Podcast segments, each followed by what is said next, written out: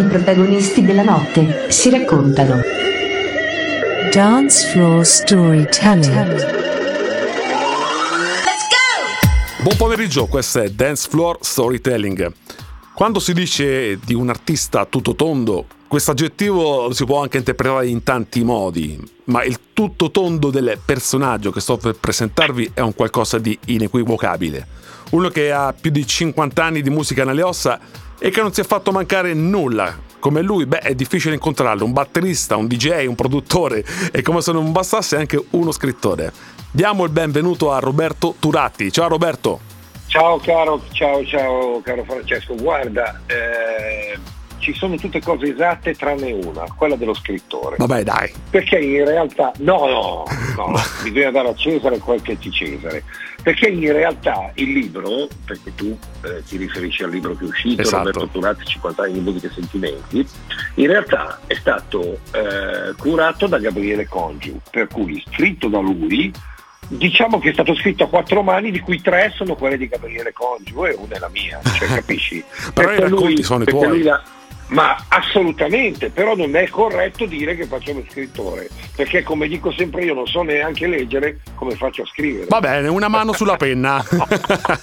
Esatto, sì, sì, quindi, quindi diamo, anche perché lui è stato veramente molto bravo, perché all'inizio quando mi mandava le prime bozze, no, sai, io non direi così le cose, io le direi in un altro. Dopo quando siamo entrati in empatia, pazzesco, ogni cosa che mi mandava era come se l'avessi scritta io o pensata io, capisci? Cioè, anche perché lui scriveva comunque cose di, mie, cioè Certo. di racconti miei, di, di momenti di vita miei. Ecco Berta, volevo precisare questa cosa perché benissimo, benissimo, hai fatto bene. È corretto, sì. Allora, Roberto, da dove vogliamo iniziare? Iniziamo con i Decibel, se avete capito bene, la band punk rock nata nel 1977 dove Roberto ne era il batterista. Come è nato questo gruppo Certo. e perché? Ah, ah, bellissimo. Allora io ho cominciato, diciamo, ad avvicinarmi alla musica suonata come batterista nel 74. Poi dopo eh, avevo il mio primo gruppo che era Prognosi Riservata. E perché questo nome? Perché noi suonavamo sotto una farmacia e avevamo i camici bianchi eh, per, per fare le esibizioni, quindi Prognosi Riservata. Poi ho cambiato casa, mi sono spostato, era sempre a Milano, però in un'altra zona, e in cantina da me ho messo la, la batteria e praticamente eh, tramite mio fratello due suoi amici, un chitarrista e un bassista, che erano poi Pino Mancini alla, chita- alla chitarra e Harry Longhin al basso, insieme a loro abbiamo fatto questo trio, ci chiamavamo Trifoglio, facevamo strumentali anche inediti nostri, però erano tutti strumentali, ci mancava la voce.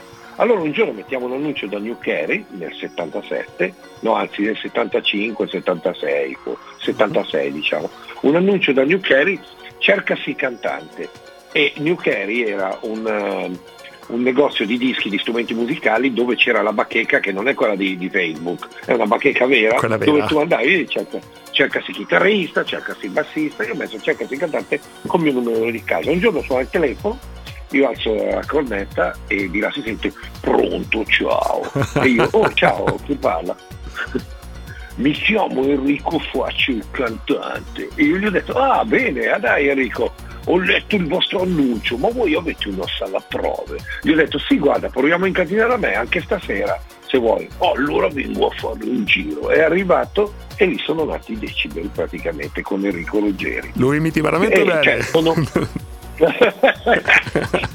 Cioè, abbiamo continuato a fare il trifoglio, poi dopo dovevamo organizzare un concerto punk, ci sembrava un po' troppo debole come nome trifoglio, Certo. allora abbiamo scelto Decibel. Beh, anche perché era diventato un quadrifoglio comunque, no? Quando ingresso anche di Enrico Ruggeri nel eh, gruppo. certo, è certo, è certo. Per cui, insomma, per cui niente, se vuoi facciamo ascoltare un brano Senz'altro. eh, del Decibel, che è Figli di, tratto dall'album eh, Decibel Punk, si chiama l'album ipoteticamente, poi non avevo un titolo però è stato chiamato Punk, da quest'album ascoltiamo Figli di.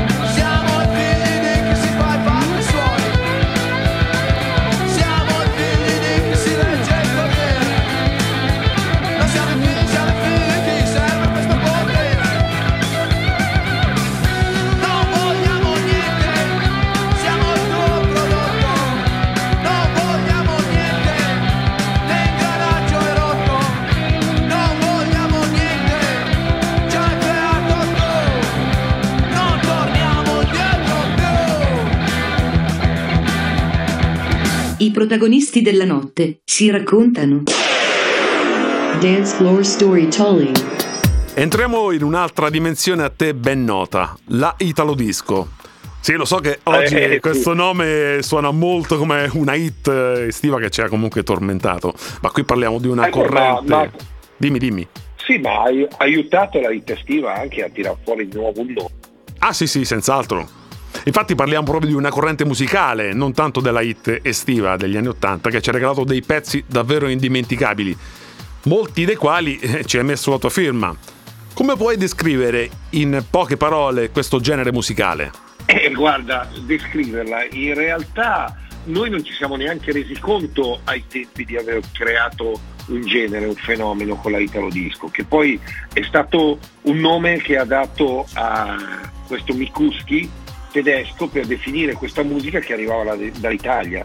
Io sono passato dal rock eh, a- alla discoteca praticamente perché un giorno sono andato in discoteca, ho trovato questo disc jockey che era Miki Chieregato, che poi è diventato il mio socio nei, nei brani, nei, nei brani della Italo Disco degli anni 80 e che faceva il DJ. Io mi sono messo a fare le luci in discoteca, poi un giorno a me piaceva però questa cosa, mixare, lo, lo guardavo in realtà, non avevo mai provato, no?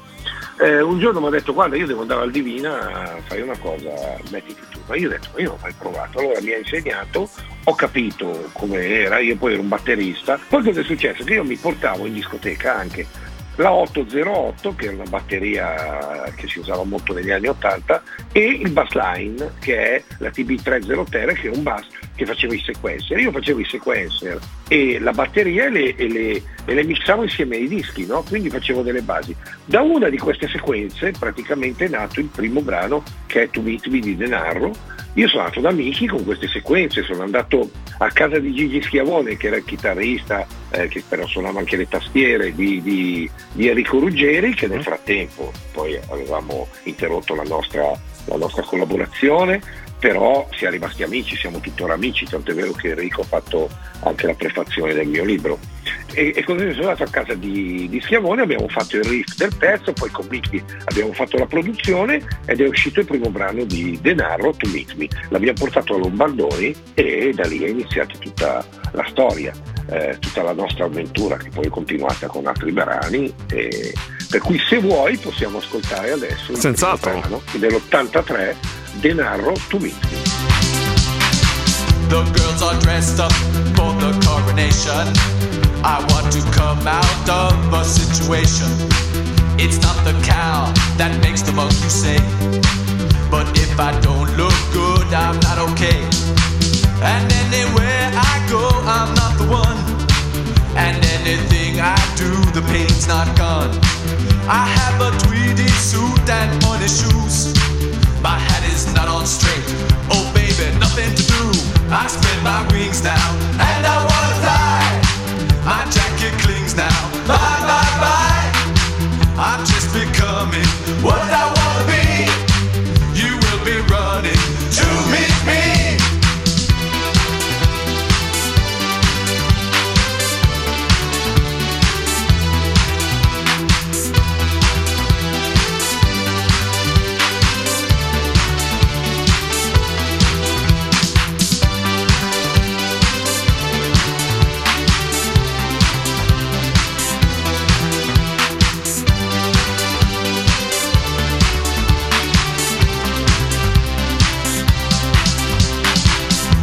Boys are running for the simulation.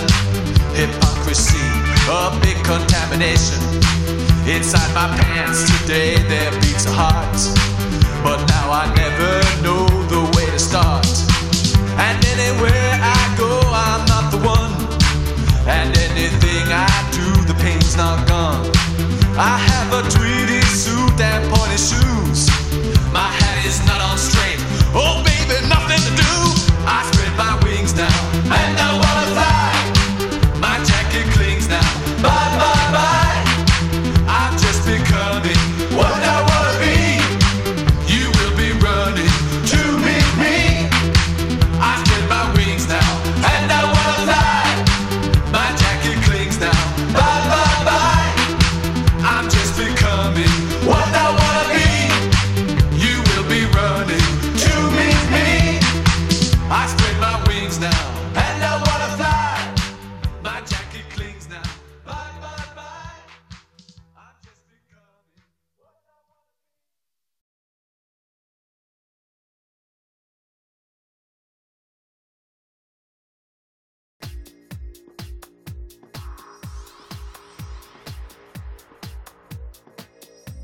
Approcci eh, li hai avuti con eh, Miki Chierigato.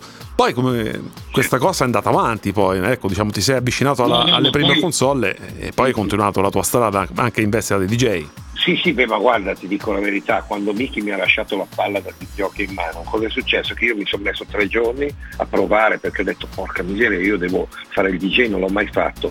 La sera che dovevo fare il DJ è arrivato dalla Sardegna un disc jockey, va bene, è entrato in discoteca ma per caso alle, alle 8 di sera, alle 9 quello che è, e lui fa buongiorno, buongiorno, senta io se faccio il jockey sono arrivato da- dalla Sardegna, mi hanno detto che, che qua forse cercavate un DJ e lui ha detto ah guarda capiti a proposito gli fa il proprietario. Perché è andato appena via il nostro disc jockey e io sono rimasto ho detto ma come volevo farlo io il disc jockey? E niente e lui si è messo a eh, lui l'ha preso e ha cominciato quella sera lì e io facevo la sua spalla. Solo che la mia fortuna cosa è stata? Che lui questo DJ a lui piaceva mettere le cose nuove. Dopo un mese che li metteva un mese, un mese e mezzo cioè lui non li metteva più e li mettevo io e li mettevo solo che qual è il problema? che una volta non è come adesso che in un mese e mezzo un disco l'hai già bruciato sì. sei già stufo di sentirlo la gente che veniva a ballare in un mese e mezzo il disco l'aveva sentito 5 o 6 volte non di più perché poi i brani che andavano in discoteca non funzionavano per radio cioè non c'era ancora quelli che ballavi non erano ancora stata, non era ancora stato stovacato, s- eh, sdoganata la, la- la dance nelle radio e quindi tu li sentivi solo in discoteca certi brani. E, e lui mi ha fatto un regalo perché alla fine la gente ballava di più con me che con lui perché lui metteva la roba no, io mettevo gli altri Ah, e, certo. e lui praticamente gli ha detto ascolta ma facciamo una cosa io tengo lui e quindi lui è andato via e io sono rimasto e ho iniziato a fare DJ poi ho continuato e ho fatto anche una scuola DJ insieme al Gianotto Tedesco ho insegnato a mixare anche a DJ Dado pensa. Tra l'altro nella scuola, nella scuola era il più negato e poi è diventato DJ Dado, quindi figurati.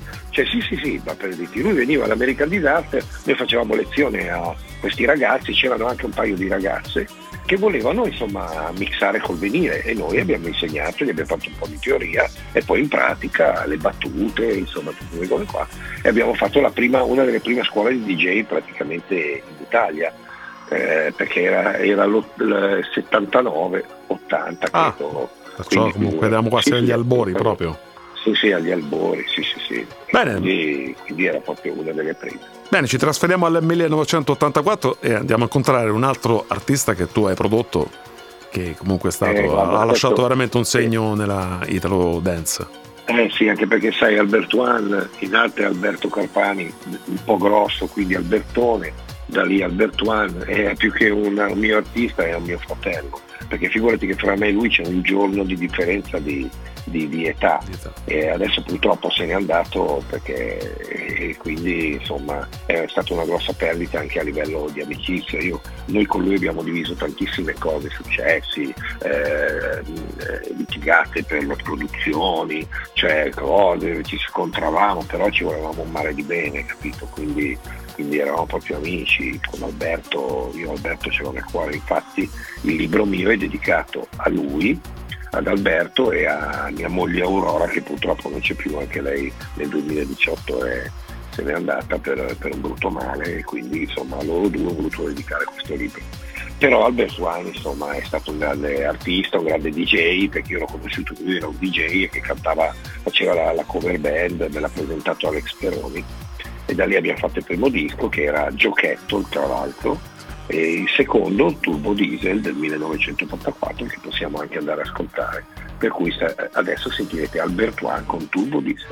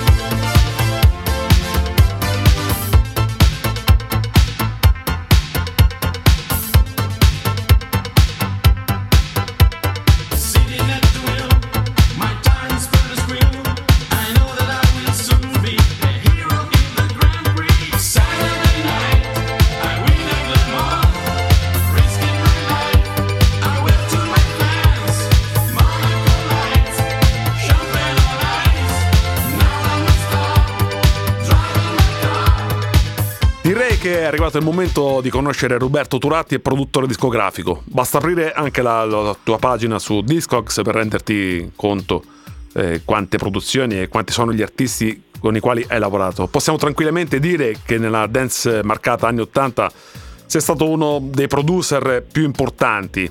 Ci vuoi raccontare quanta soddisfazione ti ha dato questo lavoro? E tuttora penso che te la dà.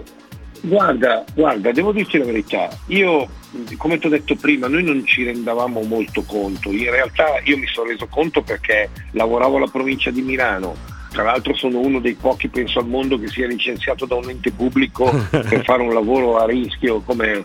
Però sai, Freddy Najara mi ha chieregato, ha fatto un contratto che erano praticamente sette stipendi, ogni anno io prendevo sette stipendi che prendevo eh, tutto l'anno, ma di più di sette, to dieci. Ogni anno prendevo dieci volte quello che prendevo a lavorare a, alla provincia di Milano. Mi fa un contratto di cinque anni, ho detto no, porca miseria, cioè come se mi desse stipendi per 50 anni. Certo. No? Però in realtà poi non è così perché poi devi pagare l'IVA, perché poi quindi devi trovare da scaricare, entri in un tunnel, perché io sai portavo a casa le, le, le buste paga, quello ti arrivava, ti arrivava un milione di lire, un milione di lire era. Quando hai cominciato a portare a casa 100 milioni di lire, dici oh che bello 100 milioni, ma non sono 100 milioni, in realtà se non stai attento sono 50 certo. cioè quello è perché 50 glieli devi dare lottato, quindi, quindi entri nel, nel, tunnel del leasing, di queste cose, vabbè, questa è la parte insomma economica, e vabbè. però le soddisfazioni indubbiamente erano tante, cioè girare l'Italia e scanalare sulle radio e sentire magari facevamo un giorno da Milano a Roma ho sentito Bad Boy di Denaro da Milano a Roma cambiando i canali praticamente ininterrottamente cioè capisci che è una cosa che è pazzesca, cioè una cosa che tu dici ma quella è una canzone mia, cioè, e la senti per altri. Però magari non ce ne rendavamo neanche tanto conto, perché per noi era, era tutto bello, sai, non è...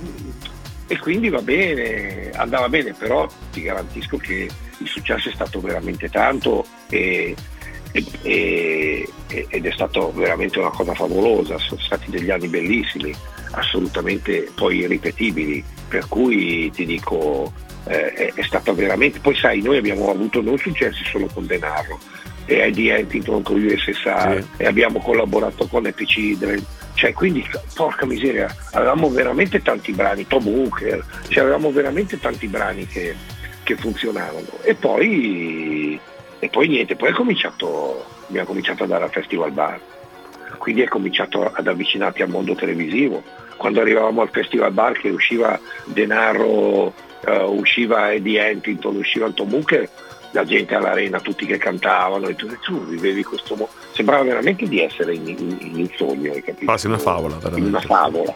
Sì. E quindi le, la, la, label era un gioco anche la label, oltre ai nomi che avevamo fatto, denaro, gioiello, giochetto, l'hai capito? Quindi la All Record, che tra l'altro anche lì l'avevamo fatta perché hall vuol dire buco, record vuol dire disco, no? Noi avevamo fatto due frecce concentriche verso eh, il buco del disco e, e tu vedevi e proprio, sembrava che ti indicavamo eh, dove, dove fosse il buco del disco come si usa perché all record con le due frecce buco del disco. Noi, proprio per noi era un divertimento, non era tanto una professione. Figurati, col, col nostro hobby, il nostro hobby è diventato un lavoro, credo che sia la cosa più bella che uno possa desiderare nella vita. Ah, senz'altro, eh, senz'altro, guarda. Ti invidio alla grande.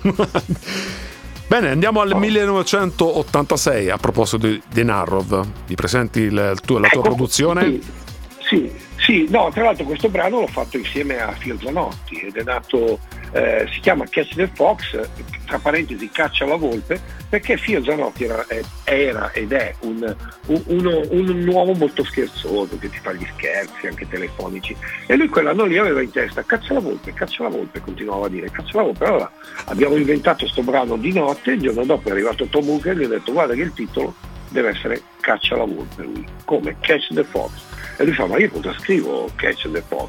Che, che, che... Io ho detto, e tu pensa che Fox è un, un, cioè, un, un sinonimo di donna, cioè, hai capito? Pensa alla donna, in un quarto d'ora ha scritto il testo. Ah, ecco, hai dato subito l'input giusto.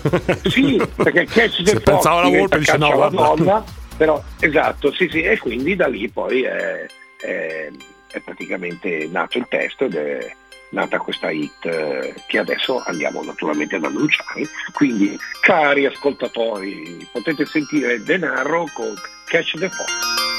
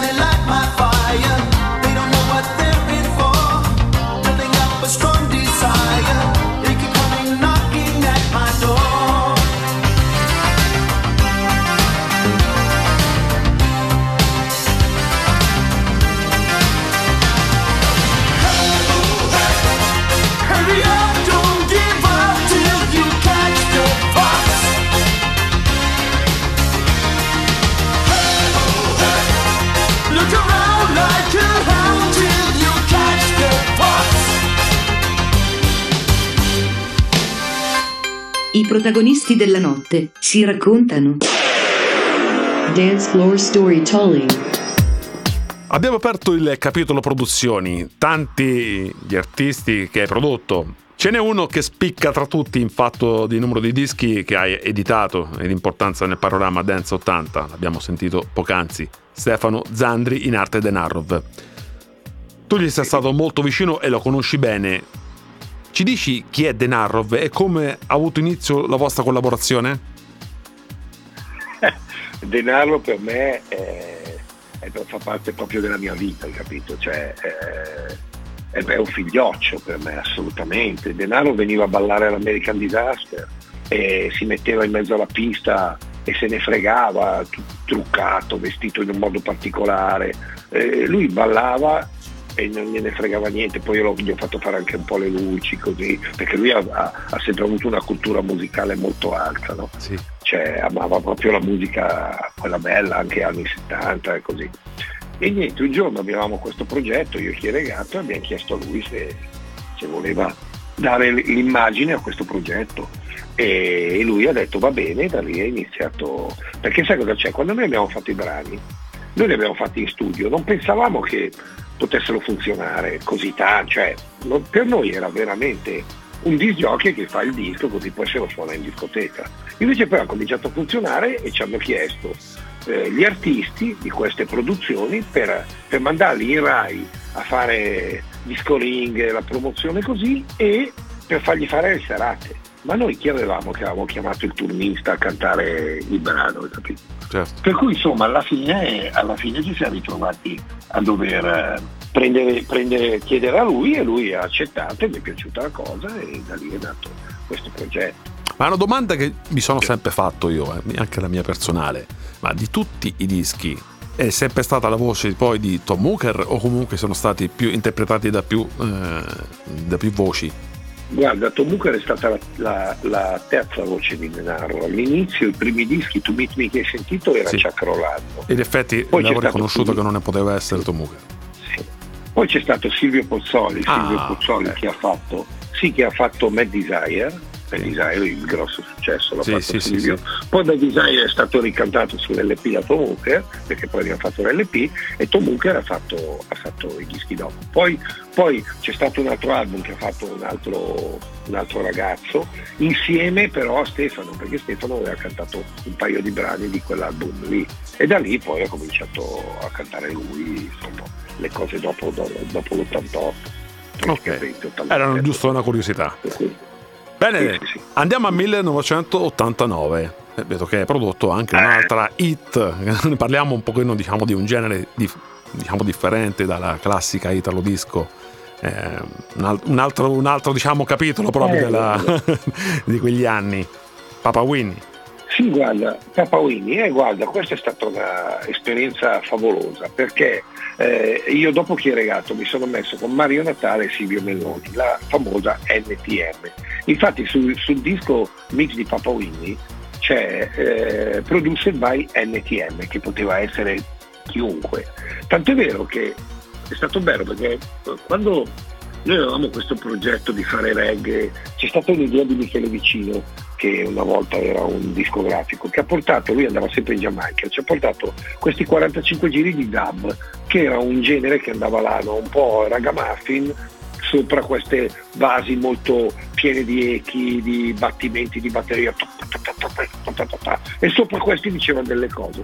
Noi abbiamo detto porca miseria facciamo l'elettronica sta roba qua e lì abbiamo creato un genere perché la realtà è che eh, Boombastic che dico che ha lui creato Shaggy. non mi ricordo Shaggy esatto che è lui che ha fatto questo ragamuffin non è vero? Il ragamuffin elettronico è nato a Vimodrone signori dalla NTM da Papa Winnie. Perché Papa Winnie aveva fatto questo album poi l'album era finito stavamo mixando gli ultimi brani io esco e c'è Papa Winnie con la chitarra in mano che canta finanziamo finanziamo facciamo e guarda, non stai non facendo. Ma che cos'è Winnie? Ma niente, un pezzo che ho scritto dedicato alle mie figlie che si chiamano Ruzzi e l'altra si chiama Bupsi, il- era un soprannome che dava alle sue figlie.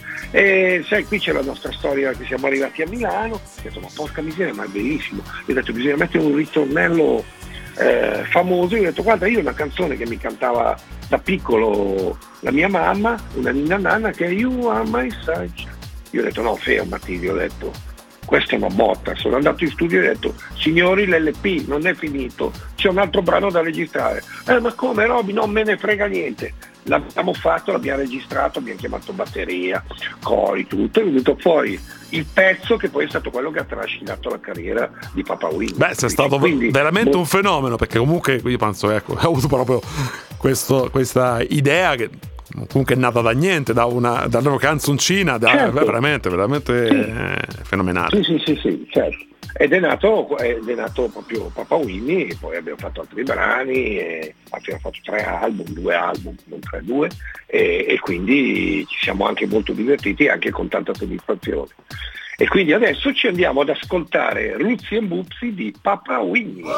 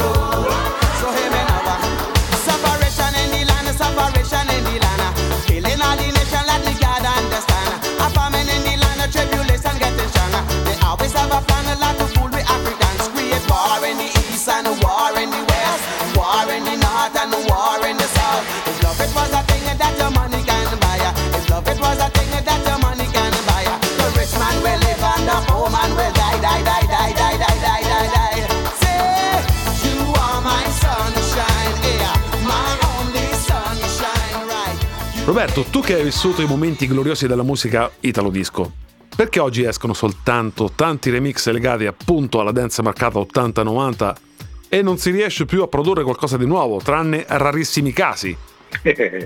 allora, intanto perché guarda, la italo disco è legata anche a gente, tra virgolette, di una certa età, perché non è, certa età vuol dire io sono sempre uno dei più anziani, ho 67 anni, però ti dico, sono i cinquantenni, cioè che ascoltano l'Italo Disco, forse qualche 45enne, ma i 45enne, c'è mio figlio dell'84, ho 40 anni, ho da 39 anni, come posso pensare che un quarantenne conosca la Italo Disco? Cioè eh, non era nato. La conosco di riflesso perché il papà magari in macchina ogni tanto. Sì, perché il papà, esatto, esatto, esatto.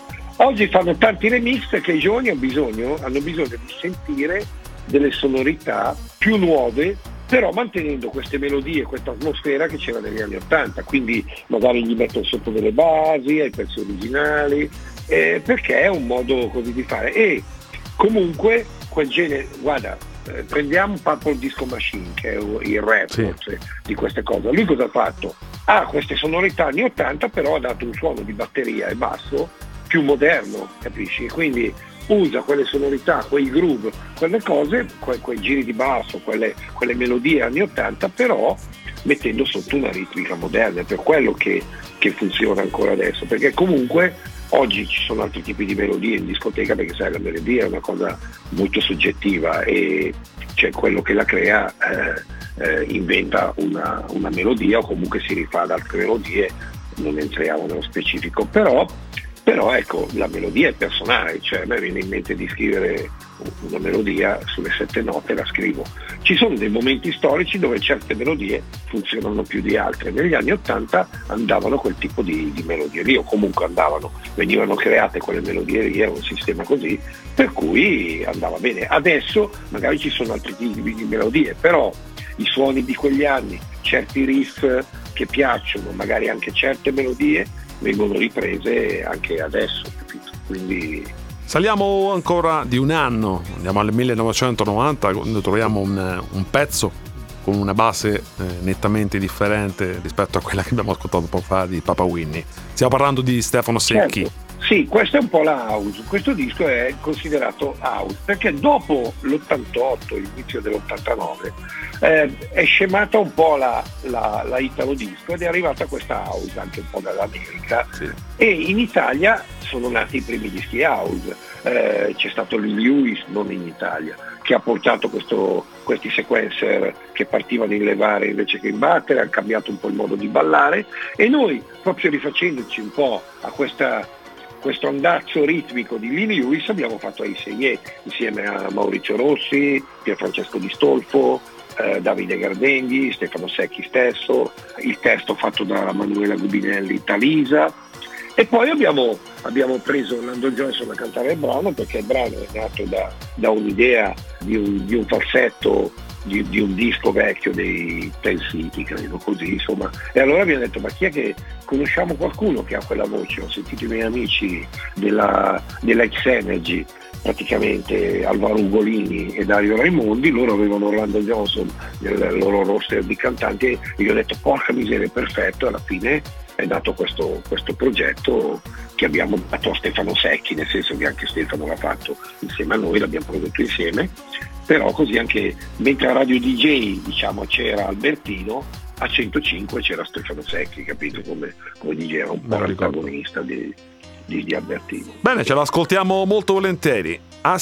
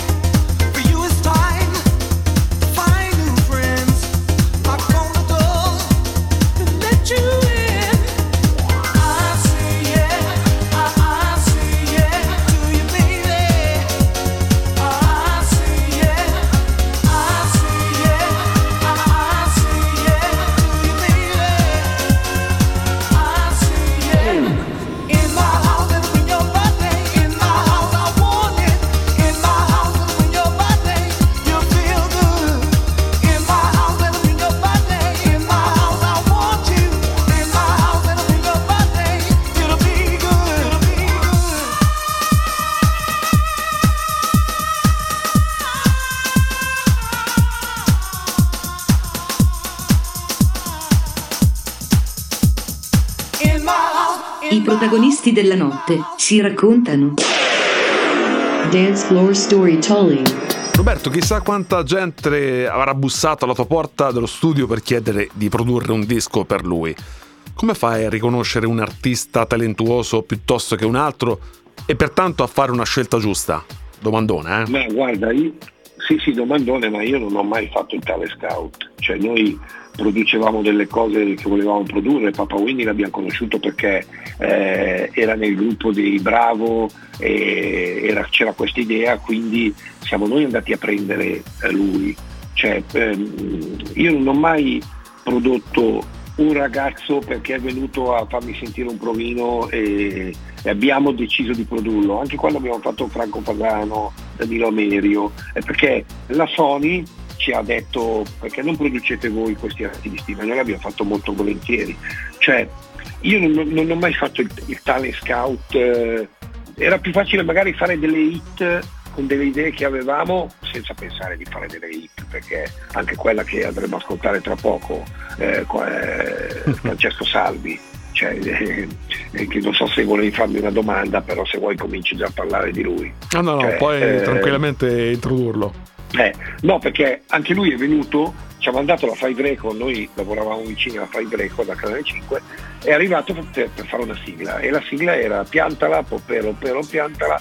A me non piaceva tanto, gli ho detto a Salvi, senti ma io ho un'idea, c'è questo disco americano che era Crazy Party, a me piacerebbe, io ho il problema con i giochi che devono spostare la macchina, per- che, che devono fare la cassetta ma poi devi spostare una macchina targata e quindi ti rovina la cassetta, insomma c'era questa idea, poi lui va a mangiare, noi siamo in studio che facciamo la cosa, l'idea, quella, a un bel momento suona il citofono e si sente, c'è da spostare una macchina al citofono. E io, è un diesel, è un diesel, ho detto porca miseria che slogan, tra l'altro eh, Guazzotti che era un DJ che era lì ha detto eh, se voi prendete quel disco che faceva Hey DJ, è bello se Hey DJ, è un diesel, ah eh, eh, vediamo. Porca miseria, questo arriva, io istintivamente avevo questa cosa nelle orecchie, è un diesel, è un diesel, è un diesel.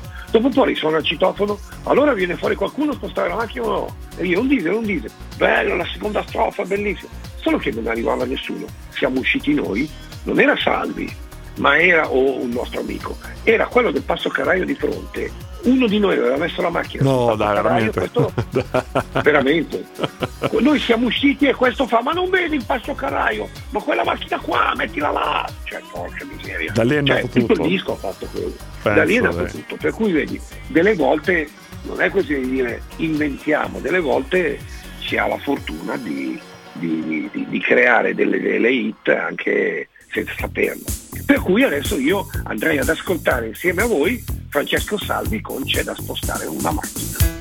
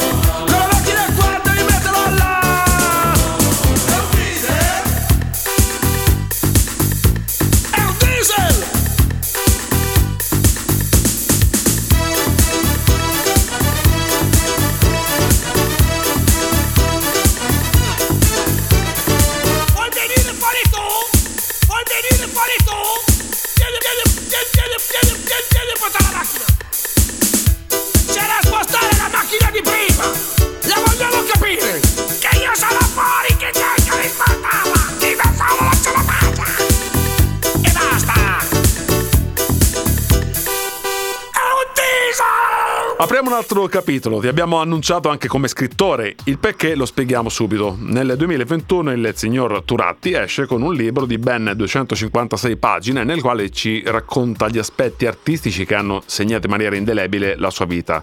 Roberto, ci parli un po' di questo libro? Un pochino ce l'hai già detto prima, però vorrei sapere com'è nata l'esigenza di creare questo libro. Ma l'esigenza è nata da, da, da, dal fatto che questo mio amico Gabriele Congio, che è un musicista, un mio fan prima, poi un musicista, insomma è scrittore, e mi, detto, eh, mi voleva fare questo libro sugli anni Ottanta. Poi dopo quando ha visto un po' chi ero io, ho detto ma Robin, invece di fare un libro sugli anni Ottanta, perché non raccontiamo la tua storia?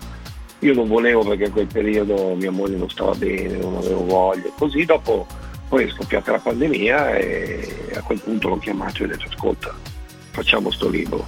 E sono andato tre giorni prima della pandemia a, da lui in Sardegna, gli ho raccontato tutto, ho registrato tutto eh, su, su, su nastro e poi ha cominciato durante il Covid insomma, a scrivere lui queste cose cioè, e io dato che ero a casa durante il Covid ho pensato bene di intervistare io, ma non intervistare, di fare dei video, e sono 100 video, quindi non sono pochi, dove dentro ho tutti quelli che un po' hanno, mi hanno accompagnato nel, nel, nel mio percorso, capisci? Quindi da, da, Francesco Salvi, c'è perfino Albertino, c'è Nicola Savino, c'è Salvi, Papa Winni, eh, Denarro, c'è, c'è, ci sono tanti Fiozzanotti, insomma, dove raccontiamo un po' come ci siamo conosciuti, come si facevano i dischi, per cui è venuto fuori anche una roba molto grossa, molto interessante. Cioè per, per vivere completamente sto libro ci vuole un mese, se vai a vedere tutti i, se vai a vedere tutti i video. Leggerlo magari ci metti due giorni, però poi se vai a vederti i video è un libro che dura anche nel tempo. Sì, sì, ho visto che a me è a posto di QR code per, poi per aprire dei video. Certo, esatto sì, esatto. Bene, allora cui, ecco. promuoviamo il libro di Roberto Turatti. Bene, il prossimo ascolto è del 1999. Sì, qui questa è chiaramente Kim Lucas e di lei, anche lei ci sarebbero mille cose da raccontare, ma le potete vedere sul libro, c'è anche l'intervista con lei, c'è, c'è anche il racconto con lei. Praticamente lei era in studio a curare la pronuncia, perché lei è inglese, e faceva i testi anche per le canzoni e curava la pronuncia di, di quelli che venivano a cantare, no? Perché noi volevamo che fossero cantati bene. Un giorno gli ho detto, ma ascolta, ma tu non vuoi provare a cantare? E lei mi ha detto, mi piacerebbe, e gli abbiamo dato questo brano, O Lei Really Want, lei ha fatto il testo e da lì è nata Kim Lucas, quindi, quindi è stata è stata, sì, lì, abbiamo, lì, ho fatto il talent scout, ma casualmente, ecco, non è che lei è venuta a farmi sentire le cose, e no, lei ha, la prima volta che cantava, lei aveva già cantato nei, nei musical perché lei è un'attrice, cantante così, aveva fatto delle cose, però come solista non aveva mai fatto e, ed è, insomma è Dai, gli è riuscito bene.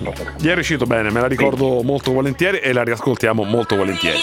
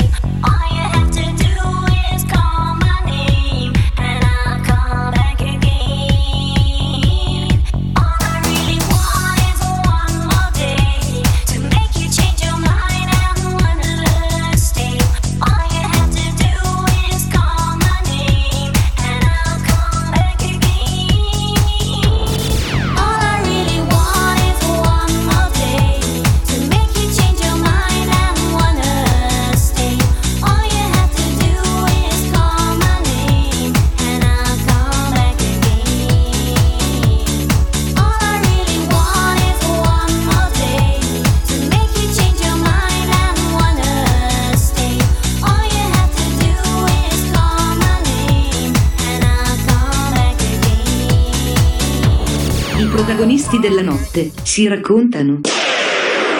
Dance Floor Storytelling. Roberto, vorrei fare una breve carrellata di nomi degli artisti ai quali hai prestato la tua professionalità di produttore e sapere tra essi qual è stato il più eclettico e il più stravagante. Dai, voglio, voglio, voglio sapere da te tra questi artisti sono curioso di sapere chi era la persona un pochettino più particolare che comunque ti ha fatto magari Beh, guarda, sicuramente la, la, persona più particolare è Francesco Salvi, ma assolutamente. Cioè, eh, ma, ma, mica peraltro perché comunque eh, era un passo, con lui abbiamo fatto anche a Sanremo una sitcom che andava in onda su Italia 1 dove io facevo una parte anch'io delle cose che andavano solo durante Sanremo, eh, molto breve. E lui veramente era una roba, cioè io con lui mi sono divertito e anche, anche tutt'oggi quando ci incontriamo ci divertiamo un mondo perché proprio veramente è un, è un pazzo. un È così pazzo- come lo vediamo, perciò ok. Sì, esatto, sì, sì, assolutamente, ma poi il resto ognuno ha la sua storia, sai, io anche gli stilò nel modo loro erano particolari, Eh, ho, ho fatto i brani al Gabibbo, quindi il Gabibbo praticamente non, non esiste, cioè non è che eh, cioè, di cose ne ho fatte tante, Gio Squillo, Samuele Salerno a Sanremo, cioè però quello veramente più eclettico, più, più- più strano è, è- indubbiamente Francesco Salvi, capisci? Bene, andiamo a- quasi ai giorni nostri, andiamo negli anni 2000. Abbiamo un brano, Truth Road. Allora, Trust Road, che poi è un gruppo, siamo io, Carl, Barbara e Jacopo, che poi è anche la voce, ci abbiamo fatto, io nel 2014 mi hanno convinto loro a tornare a, a produrre dopo una delle volte che io avevo smesso e ci siamo messi a fare un po' di, di house, di, di pause, che a me piace anche quel genere, a me la musica piace tutta. E il primo brano che abbiamo fatto insieme è stato questo Run Wild, Trust Road, e poi ne abbiamo fatti degli altri. Adesso cosa succede? Che da un, un mese è saltato fuori che questo brano è arrivato a più di 2 milioni di streaming in un mese e mezzo, eh, un po' TikTok, un po'... eh, e quindi praticamente adesso la Warner si è svegliata e vuole il brano in tutto il mondo e partire a fare promozione un brano di nove anni fa. Per cui è una soddisfazione perché la musica non muore mai, cioè non è detto che un brano che tu hai fatto 10, 20 anni fa, 8 anni fa, 5 anni fa non possa poi funzionare, quindi siamo molto felici e io sono felice anche di farvi ascoltare questa produzione che è, mo- che è ancora diversa rispetto alle altre, che è Run Wild di Trassone.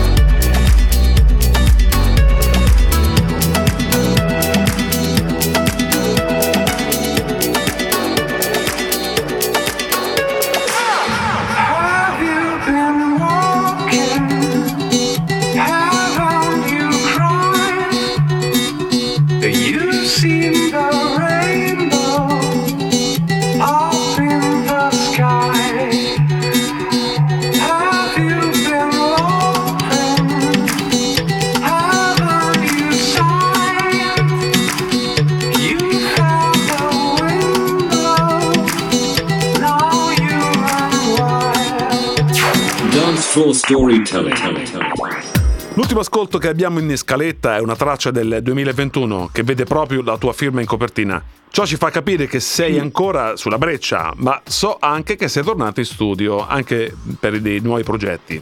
Ci vuoi svelare qualcosa in proposito?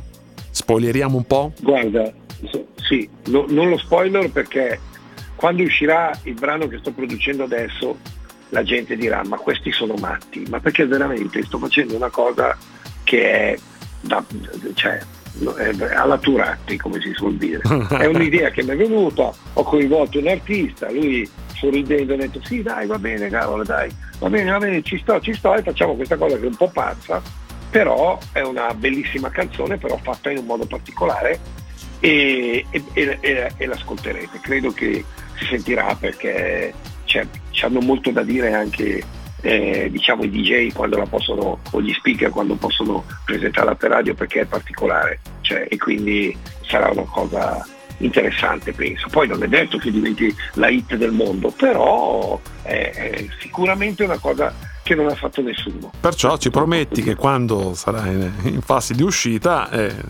richiameremo Roberto Turati insieme all'artista eh, con la quale sta collaborando e sì, ce lo presenterà. sì, sì, certo. Stavi dicendo del mio brano, in effetti eh, nel 2021 in concomitanza col libro è uscito il primo e l'ultimo e l'unico brano che come artista vede Roberto Turatti, perché io ho sempre fatto il producer e questo invece è un libro è uscito col mio nome, ma è uno e rimarrà uno nella storia. Io non farò il nuovo singolo di Turatti, no, no, ne ho voluto fare uno come Roberto Turatti, tra l'altro fatto insieme a Chroma 8 che siamo io e Daniele Bellitto, con il quale sto facendo questo nuovo progetto, perché mi trovo molto bene con lui.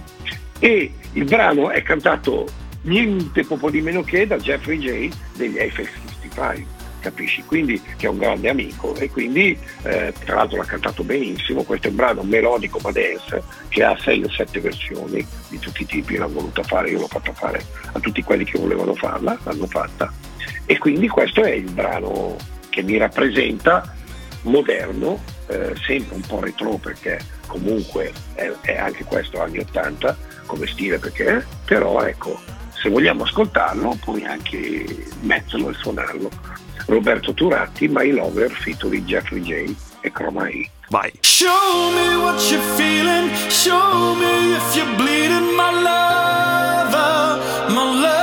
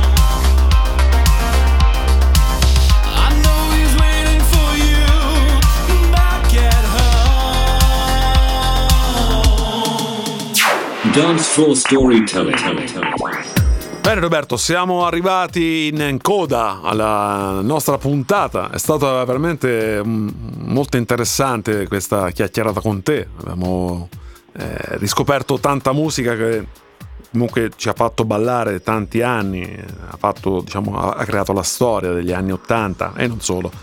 Roberto, io non so come ringraziarti, ti lascio a te la parola Ma- per salutare i nostri amici di Dot Radio. Guarda, io saluto tutti gli ascoltatori, gli amici, gli appassionati eh, di musica che seguono Dot Radio, e, ma ringrazio voi soprattutto perché a me fa sempre piacere quando, quando si parla di musica, poi in questo caso è anche quella che ho prodotto io, quindi figurati meglio ancora, però sono molto contento di questo invito e vi ringrazio. Bene, vi ricordo anche il podcast di Dance Floor Storytelling, lo trovate nel nostro sito www.radio.it, inoltre lo trovate anche su Amazon Music e Spotify. Vi do appuntamento, vi rinnovo l'appuntamento anche per questa sera alle ore 23, nel quale ci sarà il mixato elaborato proprio dal nostro amico Roberto Turatti. Francesco Cantoni vi saluta vi dà appuntamento a sabato pomeriggio sempre alla stessa ora. Ciao ciao! Dance Floor Storytelling. Bye bye.